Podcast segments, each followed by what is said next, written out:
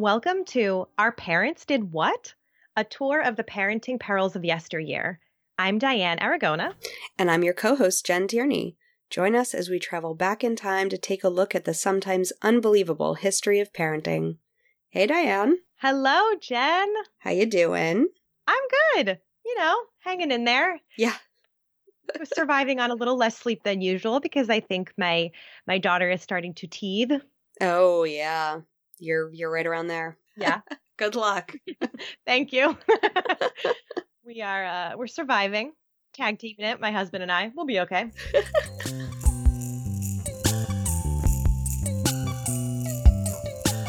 Uh, do you have a mom moment this week that you want to tell me? I do, I do. So, so this is it's a pretty big moment. It's a long time coming. Um, I have had five days in a row with my son Joey with no accidents.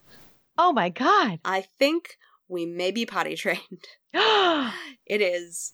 Oh, oh my goodness. He is. He is a little bit over three which was longer than I wanted him to go without being potty trained. And we just, we ran into the issue that is so common where your kid just doesn't want to poop on the potty. He will wait until you put a diaper on him and then he'll poop. And we did, this was just like driving me crazy. And why is that? Do we know? I think it's just like I've read so much about it at this point that it's disgusting in all the ways that it can be disgusting. But I I read a book called Oh Crap Potty Training, which is an excellent book, but you should read it before your kid is three. You should read it when your kid is like a year and a half. Mm, good to know. Um, so buy it; it's great. But it was too late for me to implement any of her things by the time I read it. So I think that what it is is that pooping and using the bathroom or, or like going pee or poop is really primal and when you're doing it in a diaper it it feels very private because it's covered and nobody can see anything but then all of a sudden you're expected to take your clothes off and sit on a toilet with someone who's sitting in there with you and urging you to like get the excrement out of your body. That's true. When you say it like that. Right? Yeah so it's just so i tried all the things that a person can try and you know i was like i'll give him privacy i'll try a i'll try a sticker chart i'll try giving him m&ms when he uses the potty properly and like it was like all the things i could try. And then finally one morning i just i don't know because he felt like it he went into the bathroom on his own didn't tell me he was going in and usually he's very needy about the potty He's like, come sit with me, come read me a book. But he just like walked in there on his own and he came out and he was like, Mommy, I put my poop in the body. And I was like, What? That's amazing. And he was like, Yeah, I just did it. So, okay. Wow. and then that was that was just it. So I, I sent a text to my husband to be like, he did it. Three poop emojis. and his response was, Your persistence is amazing. And I was like, Yes, it is. Yes, that's the correct answer. yes. so I felt very, very good. It was more my my achievement than Joey's, I think. That's so funny. I guess it's true that like they'll just do it when they're ready mm-hmm. to do it. That's how it happened for Emma, and Joe kept reminding me that, but I was like, "No, we waited too long with Emma, and it was miserable, and I hated it, and I just, I just want Joey to get potty trained and be done with it, and I started him early, and it still took him just as long as it took Emma. so, oh, I have one more chance to get it right, and either I'll do it, I'll do it the way that this woman suggests in her lovely book, or I'll just do what I did these last two times and just wait until they're three and a half and they feel like it. well, you and I may be trying to potty train around the same time, so we can give each other some moral support. That's true. oh my goodness. How exciting for us both. I'll be calling you for tips and tricks. I don't know how helpful I've been. I, I, have pretty much. I, I mean, I feel like I've failed up to this point in doing it properly. no, I don't think there's such a thing as failing unless your kid is like going to college in diapers. That's so true. That's I think true. you're good. oh boy, yeah. We just have to get rid of nighttime diapers now, so still have, still have a little bit to go. We'll see. There you go. So Diane, tell me your mom moment. So, I mean, mine is not all that exciting, but I mean, I guess it was exciting for me. Um, I have this baby K'tan wrap Mm-hmm. that I've been using quite a bit. It's it's a little more lightweight, I think, than like the boba wraps, and I've been using it a lot in the summer. I like it, and I've been wearing her in I don't remember the name of the position, but it's you know it's like the newborn position Mhm. where they're close to your chest and they're facing you, and their head is angled to the side and up. Mhm. Uh, been wearing her like that for a long time, but she's gonna be five months in like a week. Mhm. Um, so, and she has really great head control. So, for the first time this week, I put her in their side carry position, which is sort of like like the ring sling kind of position, you Yeah, know. yeah. Um, and I I needed to make lunch, and when she's when she's in front of me, it's kind of difficult to maneuver around uh, by the sink and stuff. And also, if she's not sleepy, now that she's much more alert, she doesn't always like to be in that position. Mhm. So I put her in the side carry and I was like, let's just see how she does. She loved it because it's Mhm. essentially like I'm holding her, Yeah. except I just have like one arm around her and I can use my hand. So Mhm. she absolutely loved it. She could look around the kitchen, she could like touch things and and she was having a ball. And so I'm hoping that that continues to be something that she likes because it's kind of a game changer for me when I need to make lunch or, you know, use my hands. Absolutely. That's great. I'm so happy for you because the first time I did that, I was like, oh God, everything's better. Well, and I was really nervous about it because it just seems like a less supportive position, but Mhm. she is able to hold her head up by herself and she's so alert now that she was just fine. Yes. Yeah. She's getting old. I know. Old lady. Old lady Rini. Oh. Ah. so I guess it was more exciting than I let on. No, it's great. Yeah.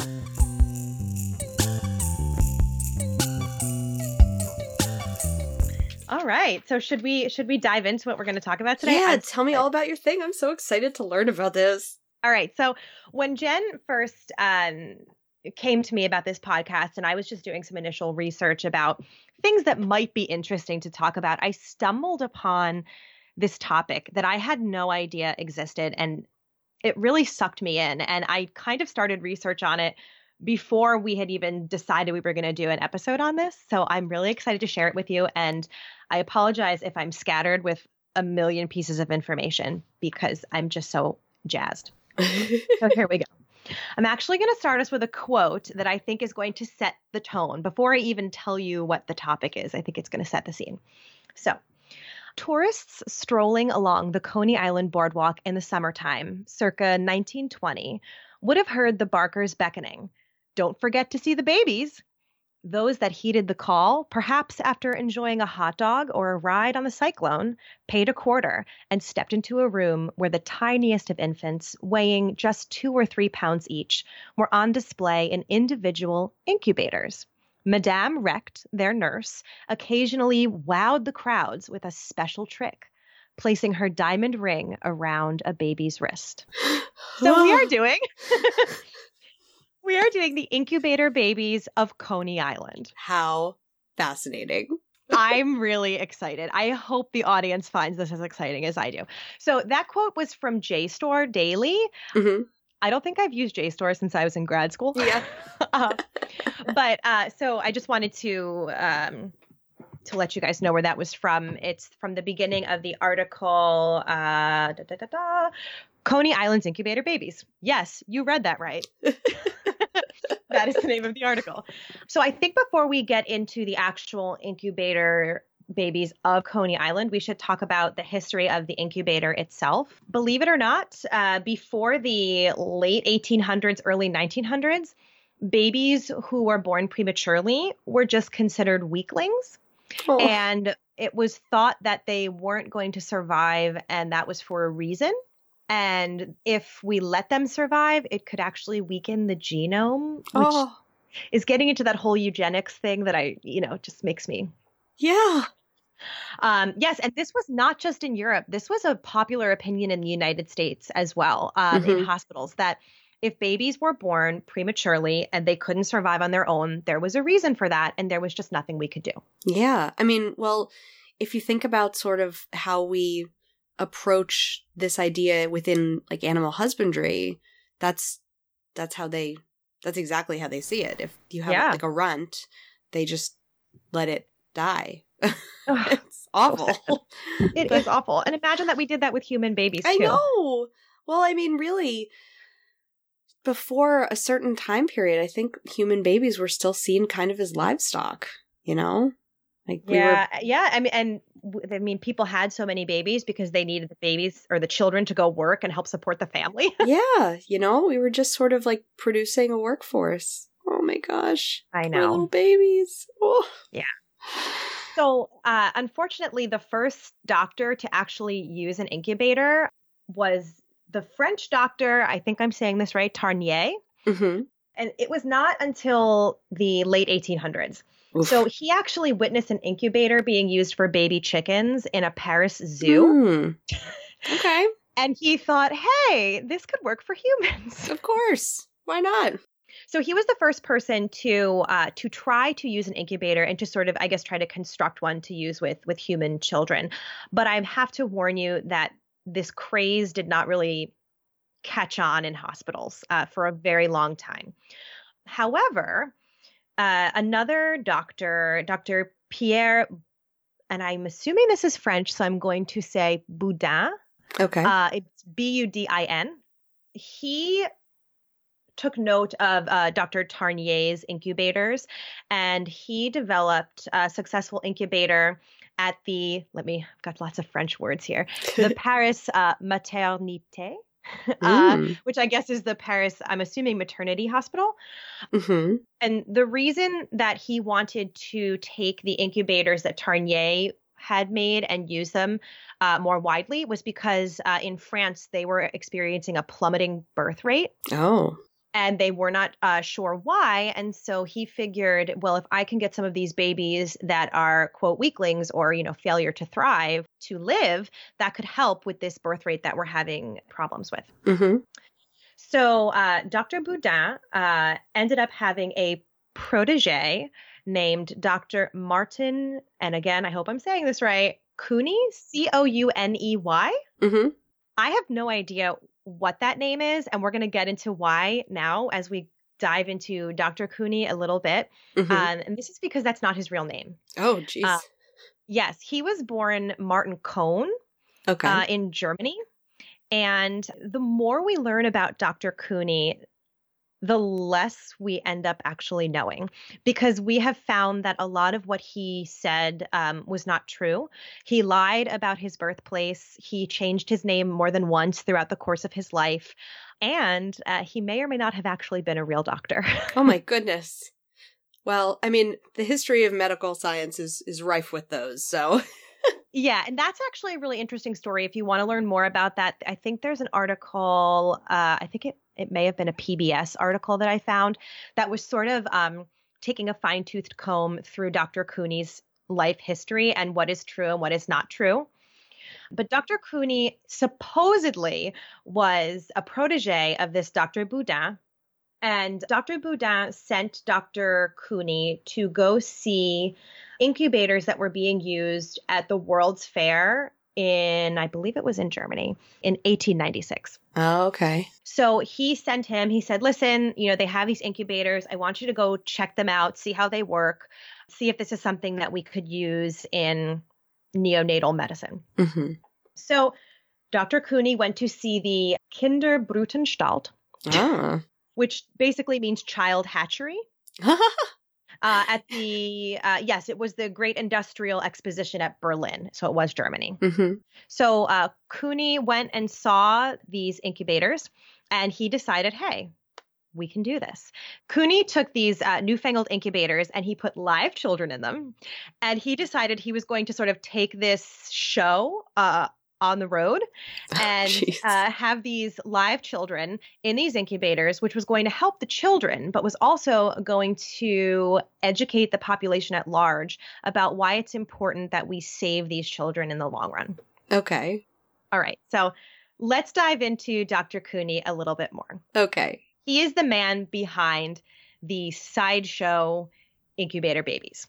All right. Um, Yes, he was known across America as the incubator doctor. And today, although he died in relative obscurity, sadly, we believe that he changed the course of neonatal medicine uh, because without him, making these incubators public knowledge in his sideshows, it would never have caught on in a hospital setting. He was essentially taking babies that hospitals would not treat and putting them into these sideshows so that they could have a chance at survival. Huh. It's so interesting. Is there an ethical gray area there? Like, was he doing it truly because he wanted to save all these babies, or was he doing it to kind of like, like as a as a hustle? well, and that's the that's the thing. I mean, his legacy is clouded in accusations of was he was he in the business of exploitation yeah as a sideshow showman or was he truly a medical professional with the best interests of these children at heart yeah oh man this has this has like documentary written all over it i know it might have been a little bit of both i think um, oh, i okay. do i do want to say a couple of things about him that i think are important that i learned um, when he was doing these sideshows he never took a penny of money from the parents of these children. Oh, good for him. Yes. He used the entrance fee for the sideshow to cover all of the expenses of caring for the babies. And he, I believe when he died, he died with not a lot of money left because Mm. he had spent so much money on this project. Okay. In that aspect, that's a wonderful thing that he did. Yeah. None of these parents had to shell out any money. And after a few months, hopefully, they were given a healthy child who would survive into adulthood. That's great. Yeah. My Um, goodness. he really he pioneered this uh, study of neonatal medicine in America, and it's estimated that he rescued from hospitals and saved roughly 6,500 newborns between 1896 and 1943, some of whom are still alive today. oh my word. This man is a saint. Yes. However, I mean, he did um, possibly lie about his credentials as a medical professional. Yeah. He also was setting up these sideshows uh, next to like freak shows and and other uh, strange shows and and roller coasters uh, on in boardwalk towns Mhm. and world's fairs and and things of that kind. Mhm. So that could be seen as a little sketchy. Yeah. But in his defense, he said, This is the only place where I can get people to come in and look at the children. And if I can't get people to come in and look at the children, I'm not making any money to care for them. Yeah. Okay. So I get it. Yeah. In 1903, the cost of care per baby in one of his incubator facilities was $15 per day. Oh my gosh. No, per baby, not per day. I'm sorry. Yeah, per, No, per, per baby, baby per per day, day. right? Yeah. Yes. That's Yes, yes, yes. expensive. So, do you know how much that is in today's money? Do you want to take a guess? Um in what year was it? This was 1903. It's got to be a couple hundred dollars, right? It was roughly $405 per baby. Wow, per baby day. per day. And how many babies did he have at any one time? You know, that I actually don't know. Oh. But if you look at some of the pictures, which I'll post, I mean, it looks like the, the walls are just lined yeah. with these incubators. Yeah. Really interesting. Yeah, I mean, even if it's only like, you know, let's say it's only 20 babies, that's still, you know, thousands and thousands of dollars a day. Uh huh.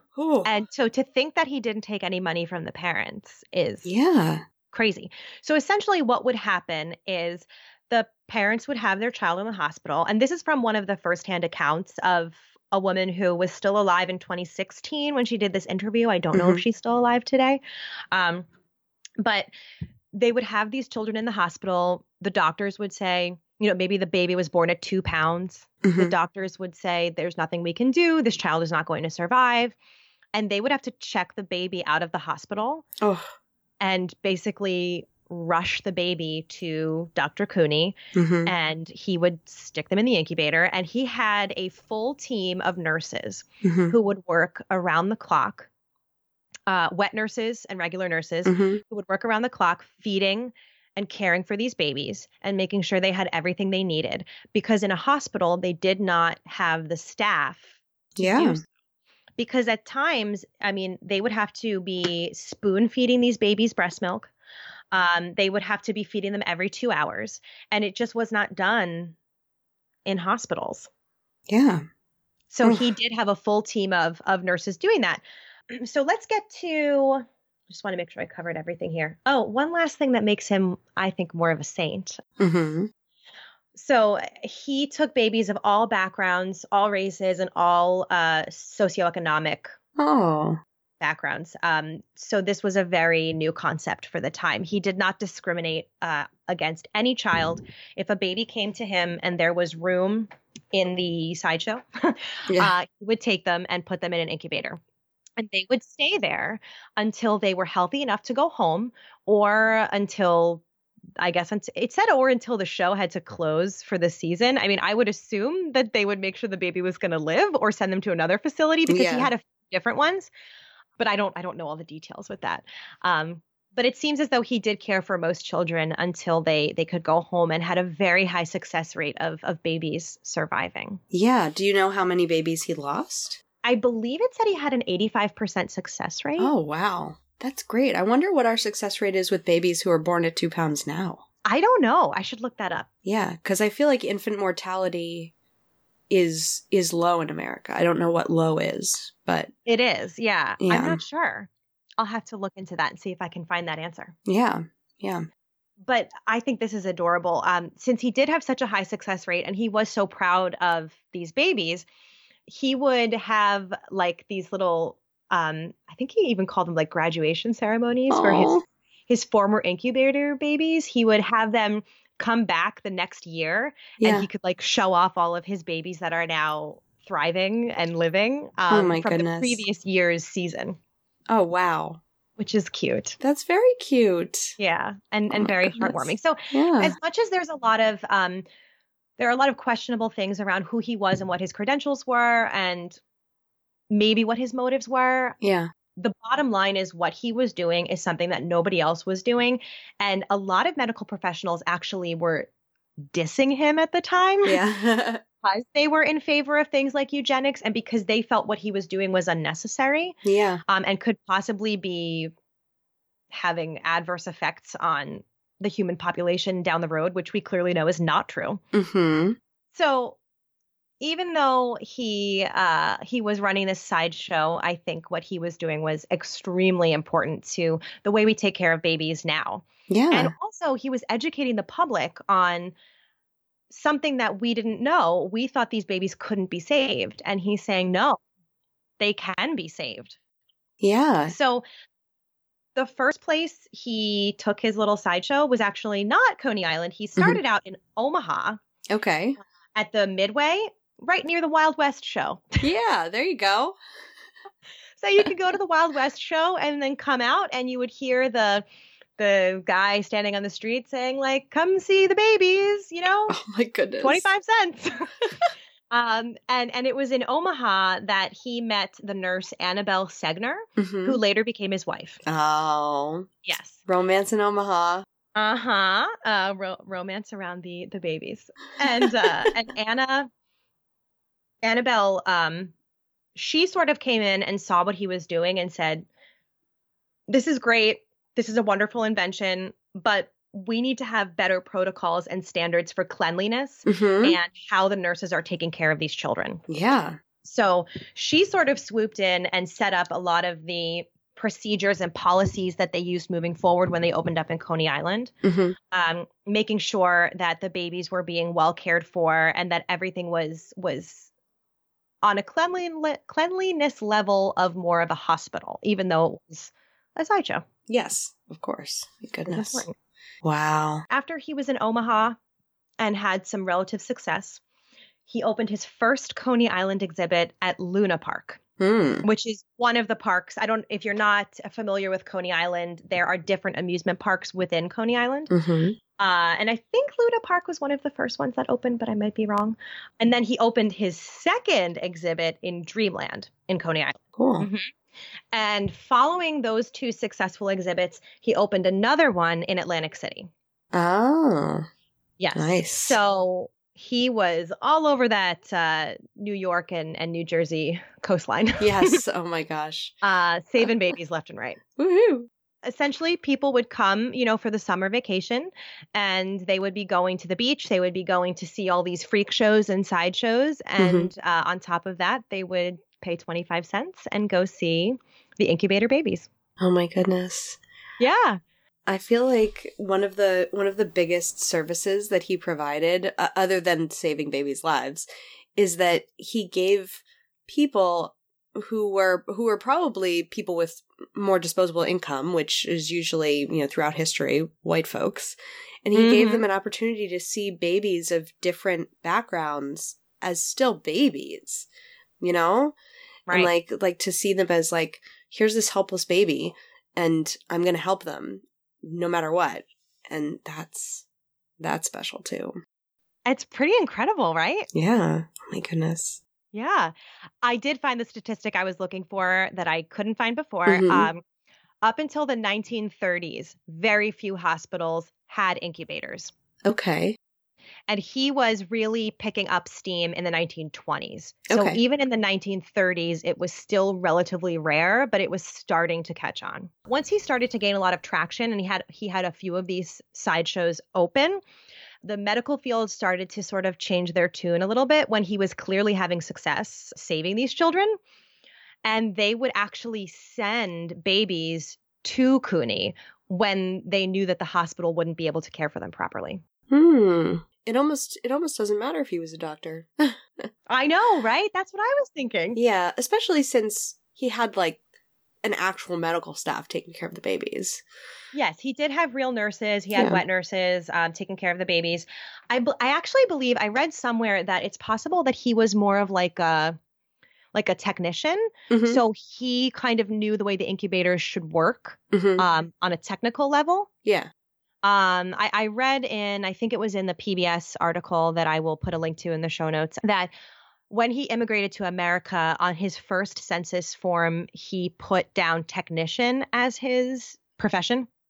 But then a few years down the road on his next census, uh, eventually it changed to physician. yeah. Uh, hmm. And you got to wonder how that happened. Yeah. I wonder if he was just like, I mean, I've learned through osmosis. I'm a doctor now. I mean, like, he was doing what other doctors wouldn't do. So I yeah. feel like honorary doctor? Yeah, yeah. I mean, uh, so so much of history was apprenticeships, really, before mm-hmm. before people actually like got degrees and things. So, you know, I exactly. mean, he was probably more of a doctor than some of the doctors in like the 15, 16 and 1700s. Oh, totally. yeah, and it said he he immigrated to the US in 1888 at 19 years old from mm-hmm. Germany, so there's really no way he had gone to medical school in Germany before he got here mm-hmm. because he was only 19. Yes. so and I know medical school was different back then, but still there's kind of no way. So yeah. they're fairly certain at this point that he was not a real doctor, but I don't think it matters. Yeah. Yeah. So yeah. So if it were not for Dr. Couney and his incubator baby sideshows, we would not have the neonatal care in hospitals that we have today as standard procedure. Wow. Way to go, Dr. Couney. yeah. I think is really cool. Um, so I tried to keep this brief. There is so much great information on this online. Mm-hmm. And I want to give a shout out to a book that I haven't had a chance to read yet, but I am actually going to recommend it to my book club as our next book.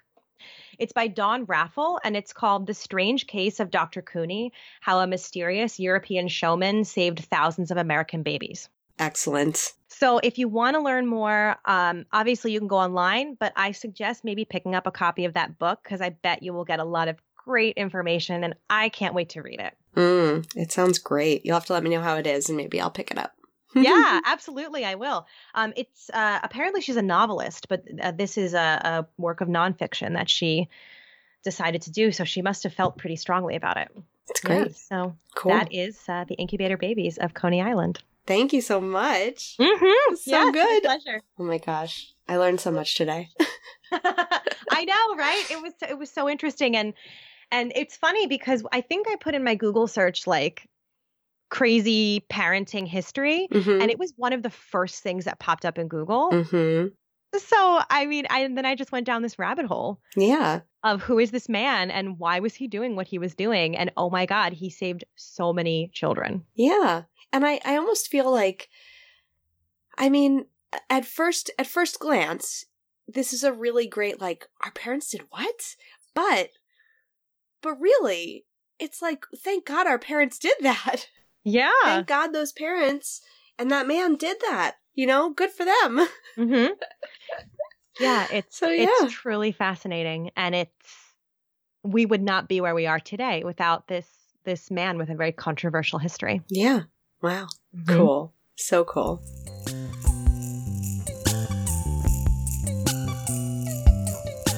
So you can find all of the the fun information about today's episode uh, and some pictures and stuff over at our website www.opdwpodcast.com and we're on all the social media spots at opdw podcast. And uh, our music is by diane's very excellent student theo. Thank you theo for our music. We love it. And until next time. Not all sideshows are sleazy.